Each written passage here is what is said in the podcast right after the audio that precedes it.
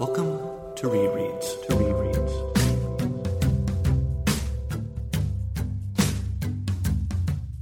I am so grateful to have made the acquaintance of Samuel Hamilton. Our meeting occurred for the reason that my daughter had the idea that Samuel and I would get along just fine. Years ago, we used to live in Mount Vernon, Washington, an agricultural community in the Skagit Valley. My wife and I moved there as a childless couple, and then, years later, we eventually moved away with three small kids in tow. I relate all this as backstory, for it was sometime during those years that I purchased John Steinbeck's generational epic, East of Eden. Like many book buyers, I had great intentions of reading the novel. I had read Grapes of Wrath in high school, and somewhere along the way I had read Steinbeck's short stories. But East of Eden had eluded me for a long time, in part because I stuck it on the shelf and mostly forgot about it. Twenty years after the purchase of that book, I finally pulled it down from the shelf so it might be read. Not by me, mind you, but by my daughter Emma, who is needing a book for her American literature class. Emma loved East of Eden and found the sweep of this multi generational story to be fascinating.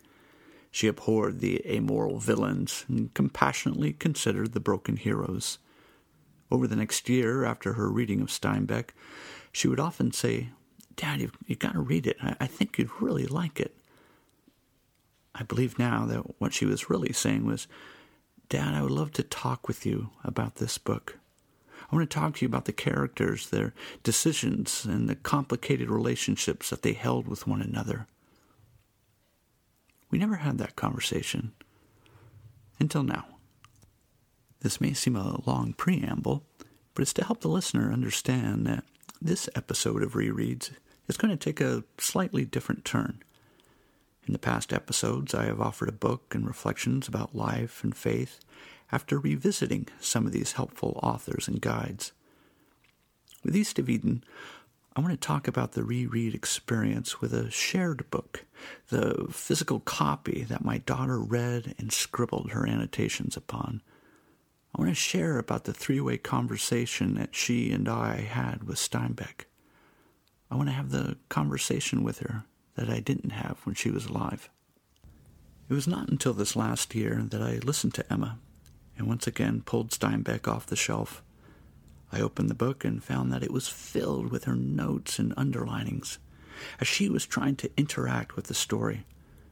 I had already begun the rereads project, and I thought it might be interesting to not only read and consider East of Eden, but to read and consider the notes Emma left behind. Perhaps we could talk about the book together, where a reread could also mean a beloved book that is shared with a beloved person. Perhaps we could have that conversation after all. So I'm grateful. I am grateful to have made the acquaintance of Samuel Hamilton, a man who Steinbeck describes as being a big man, bearded like a patriarch, with graying hair stirring in the air like thistledown. His cheeks above his beard were pink where the sun had burned his Irish skin. The eyes, light blue, and filled with young delight, the wrinkles around them were drawn in radial lines inward by laughter. While Samuel Hamilton may not be the central character of the story, his goodness and kindness and wisdom have a lasting effect upon those he meets. Steinbeck presents a man that is a combination of prophet and priest and poet, a man of, quote, intellectual enthusiasms. That is a genuine and sincere curiosity of the world and its people. Self aware, Samuel describes himself as a man who, quote, shepherds his words like rebellious sheep. Responding to the main character of Adam, who comes to Samuel to ask his counsel, Samuel replies with the fervor of his people. Oh, Lord, man, now you've put your foot in it. You say it's a dangerous thing to question an Irishman because he'll tell you. I hope you know what you're doing when you issue me a license to talk. I've heard two ways of looking at it. One says that a silent man is a wise man, and the other that a man without words is a man without thought. Naturally, I favor the second. If I get started, I have no self control. My son Will says I talk to trees when I can't find a human vegetable. Samuel's care and compassion also created a burden for him, For in his desire to help people, he is also confronted in his powerlessness to change people or their circumstances. I deeply resonate with Samuel, and is perhaps the reason Emma wanted Samuel and I to get to know one another. Steinbeck makes the following observation Samuel could not mind his own business when there was pain in any man. I could stop right here and have a long chat with my daughter actually all of my daughters, about this one descriptive statement Steinbeck makes about Samuel Hamilton. For it is an infliction that finds itself in my household as well. In other words, how does one care for people as an intuitive, uh, compassionate person whose highest ideals are that people would know peace? My children have been driven by similar ideals concerns for justice, compassion, truth telling, fairness, and grace. And yet, just as Samuel's finest qualities made him vulnerable to even despondency at times, so I think that in my house, we too can bear the weight, maybe even the assumed responsibility of other people's problems and pain. I will own my own weakness in this regard that I have not always balanced compassion, empathy, and self care very well. But enough of that. so we should return to Samuel Hamilton. How does one, like Samuel, a man filled with compassion and curiosity, care for a person, uh, a woman named Cathy, such a woman who lacks any regard for other human beings, unless they serve her cold and calculating purposes. Emma's observations of the character of Cathy were filled with horror and disbelief. She was aghast at such a awful individual could exist in this world. I can only guess that she took some comfort in the knowledge that Cathy was a fictional character and not one you would ever risk a chance meeting. Steinbeck's description of Cathy Ames is startlingly simple. She is a monster. In the opening paragraphs of the eighth chapter, Steinbeck introduces Cathy in the following introduction. And I will warn the listener many of Steinbeck's words and images are off putting as you hear them or, or read them. But this is a section that Emma also vigorously underlined. I believe there are monsters born in the world to human parents some you can see misshapen and horrible, with huge heads or tiny bodies. Some are born with no arms, no legs, some with three arms, some with tails or mouths in odd places. They are accidents and no one's fault as, as used to be thought. Once they were considered the visible punishments of concealed sins. And just as there are physical monsters, can there not be mental or psychic monsters born? The face and body may be perfect, but if a twisted gene or a malformed egg can produce physical monsters, may not the same process produce a malformed soul? It is my belief that Cathy Ames was born with the tendencies, or lack of them, which drove and forced her all of her life. Some balance wheel was misweighted, some gear out of ratio. She was not like other people, and never was from birth.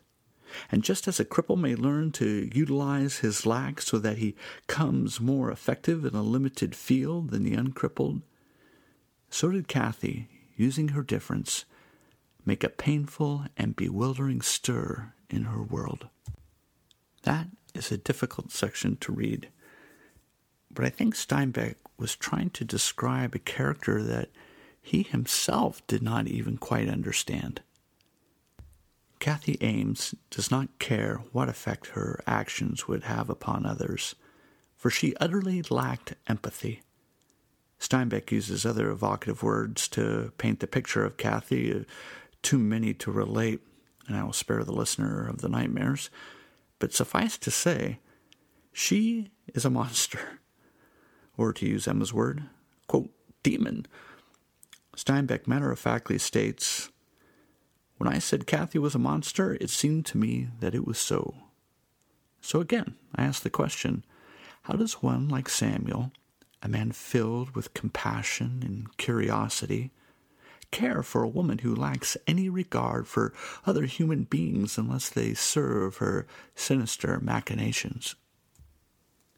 At the midpoint of the book, there are two particular scenes that gave both Emma and I pause for reflection.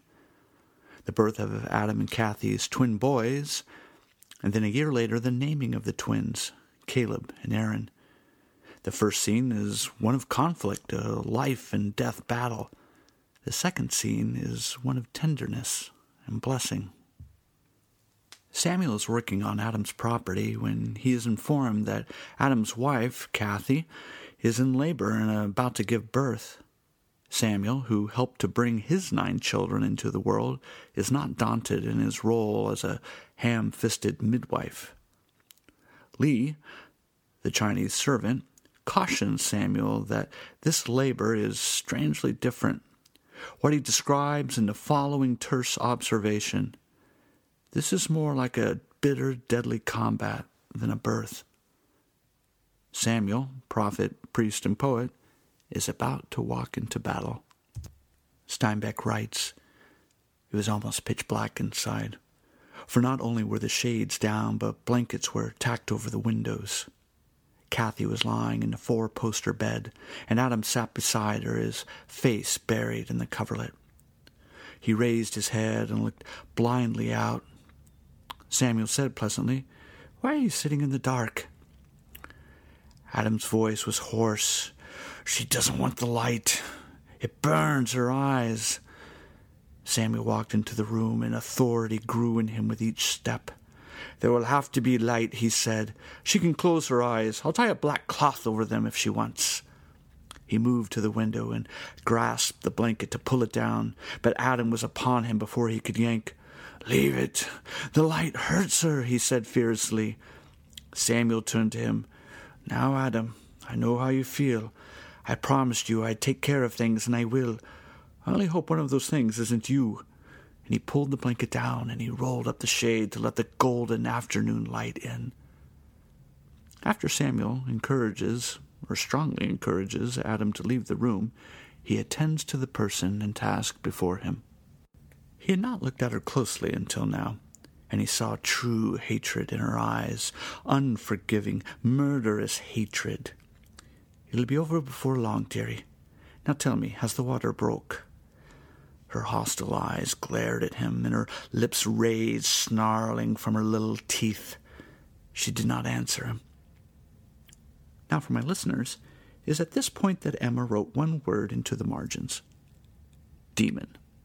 Steinbeck comes to the apex of the confrontation. He stared at her. I did not come by choice except as a friend, he said. It is no pleasure to me, young woman. I don't know your trouble, and minute by minute I don't care. Maybe I can save you some pain. Who knows? Suddenly her eyes glazed, and her back arched like a spring, and the blood started to her cheeks. He waited for her to scream or cry, and he looked apprehensively at the closed door but there was no scream, only a series of grunting squeals. After a few seconds, her body relaxed and the hatefulness was back in her face. The labor struck again. There's a dear, he said soothingly. Was it one or two? I don't know. The more you see, the more you learn no two are alike. I'd better get my hands washed. Her head threshed from side to side. Good. Good, my darling, he said. I think it won't be long until your baby's here. He put his hand on her forehead, where her scars showed dark and angry. How did you get the hurt on your head? he asked. Her head jerked up, and her sharp teeth fastened on his hand across the back and up into the palm near the little finger. He cried out in pain and tried to pull his hand away, but her jaw was set and her head twisted and turned, mangling his hand the way a terrier worries a sack. A shrill snarling came from her set teeth. He slapped her on the cheek, and it had no effect. Automatically, he did what he would have done to stop a dogfight. He, his left hand went to her throat, and he cut off her wind. She struggled and tore at his hand before her set jaws unclenched, and he pulled his hand free. The flesh was torn and bleeding. He stepped back from the bed and looked at the damage her teeth had done. He looked at her with fear. And when he looked, her face was calm again, young and innocent. I'm sorry, she said quickly. Oh, I'm sorry. Samuel shuddered. What then follows is that the maimed Samuel helps Cathy to deliver not one, but two baby boys. After the sudden birth of the twins, her cold resolve returns, and she asks that they be taken away. She has no warmth, no need, nor any concerns for the babies. Leaving Cathy to the inept ministrations of Adam, Samuel allows Lee to tend to his wounds. Steinbeck writes, and, and Emma took notice, The life went out of Samuel. Do what you want, Lee. A frightened sorrow has closed down over my heart. I wish I were a child so I could cry. I'm too old to be afraid like this. When compassion meets cruelty, sometimes you can get bit. The second important midpoint scene sets the trajectory for the last half of the story the naming of the boys. A year after the birth of the twins, they are still unnamed. Samuel confronts Adam in his failure to recognize and identify his own sons. Again, Samuel, like his namesake, fulfills the role of prophet and priest. The men finally settle into a long conversation about the power of names and giving the young stories to live into. It is a fascinating conversation that digresses down a few side paths of topics like beauty and ugliness, destiny and free will, and the troubling story from Genesis concerning Cain and Abel. Emma made several notes. Concerning beauty, Adam cannot remember if Cathy was beautiful or not, for her violent response to him was one of sheer ugliness. It is as if her ugly actions erased her beauty and showed her to be what she really was a monster. Emma helped me see that this is the classic fairy tale moment. The witch who has been disguised as a beautiful sorceress is suddenly revealed as an ugly hag, but not before she exacts her revenge upon those who underestimate her. Both Samuel and Adam bore the scars of that mistake. Emma noted that Cathy's beauty is forgotten, while ugliness remains. This got me thinking about the nature of beauty and ugliness and how each are manifested by the heart and intent of people. Beautiful people seek the good in others, bearing good fruit in the world. Which is an interesting phrase, bearing good fruit. See, we love springtime in Portland and the slow blossoming and leafing out of the foliage. It's like we're in a living art museum where the paintings and portraits change before our eyes as we walk the streets of our hundred year old neighborhood. It's beautiful and engenders feelings like hope and calm. Ugliness, on the other hand, produces misery, distress, despair, psychic ragweed, and goat heads. For Emma, as well as for myself, the revulsion towards the character of Cathy was not just about Cathy's actions, but about the coldness of heart that set those actions into motion. One of the many ways Steinbeck describes her is she had some quality that made people look at her and then look away, and then look back at her, troubled by something foreign. Something looked out of her eyes and was never there when you looked again. She made people uneasy. Can someone be attractively ugly? I think that the character of Cathy made evil attractive, if not curious. By way of preview, I'll re- return to this idea in a later month of rereads when I'll consider C.S. Lewis and his book Perelandra. And, if I may further cross reference myself, unlike Tom Sawyer, last month's reread, who made mischief enviable the character of Cathy displays a will to power that would have made Nietzsche stand and cheer had he lived long enough to read about her. In fact, they might have made interesting bedfellows. Forgive me. Like Samuel Hamilton, I am tending my words like rebellious sheep, allowing them to stray hither and yon. In the second half of East of Eden, the story continues through a third generation. Adam's children, Caleb and Aron, become the focus. These twin boys, whose conception and birth came from such tempestuous violence and manipulations, take the center stage. The reader is able to see them as infants and ask the questions what will they become? Are they assigned to a certain way of being, or will they choose, as every human has the ability, to become something other, something different than the role that was perhaps scripted for them by their parentage? It is a story of clearly biblical overtones. Rival siblings who generally care for each other but each looking for the blessing of their Father, seeking to understand their past so they may each chart their own future. In the long digressive scene where the boys are named, the wise and nurturing servant, Lee, observes the following The greatest terror a child can have is that he is not loved, and rejection is the hell that he fears. In the 34th chapter of East of Eden, Steinbeck pauses the story and writes what seems to be a parenthetical reflection, a consideration of the choices between good and evil. It is a transitional chapter, summing up what has been and then introducing what is to come. Steinbeck writes, A child may ask, What is the world about? And a grown man or woman may wonder, What way will the world go? How does it end? And while we're at it, What's the story about? We only have one story. All novels, all poetry are built on the never ending contest in ourselves of good and evil. And it occurs to me that evil must constantly respawn, while good, while virtue is immortal. Vice has always a new, fresh, young face, while virtue is venerable as nothing else in the world is. Interestingly, this is the place of Emma's final annotations. Sensing that this is a pivotal section, she seeks to come to an early conclusion as she interacts with the story. It is important to note that the following are her words, not Steinbeck's. Our entire lives are spent trying to figure out what is good and evil and if our lives represented what we found out, we must live our lives with one goal above all else to die knowing that we loved and were loved.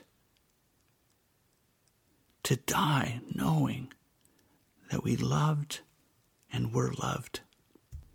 While there is still plenty of underlining as she continued through the book, there are no further annotations from my daughter after this one. Her conclusion and reflection of the book and its characters are beautifully accurate. In regards to both the story of East of Eden and more significantly, in regards to the story of her own life. We must live our lives with one goal above all else to die knowing that we loved and were loved. While these two scrawled lines are the end of her musings, I am content.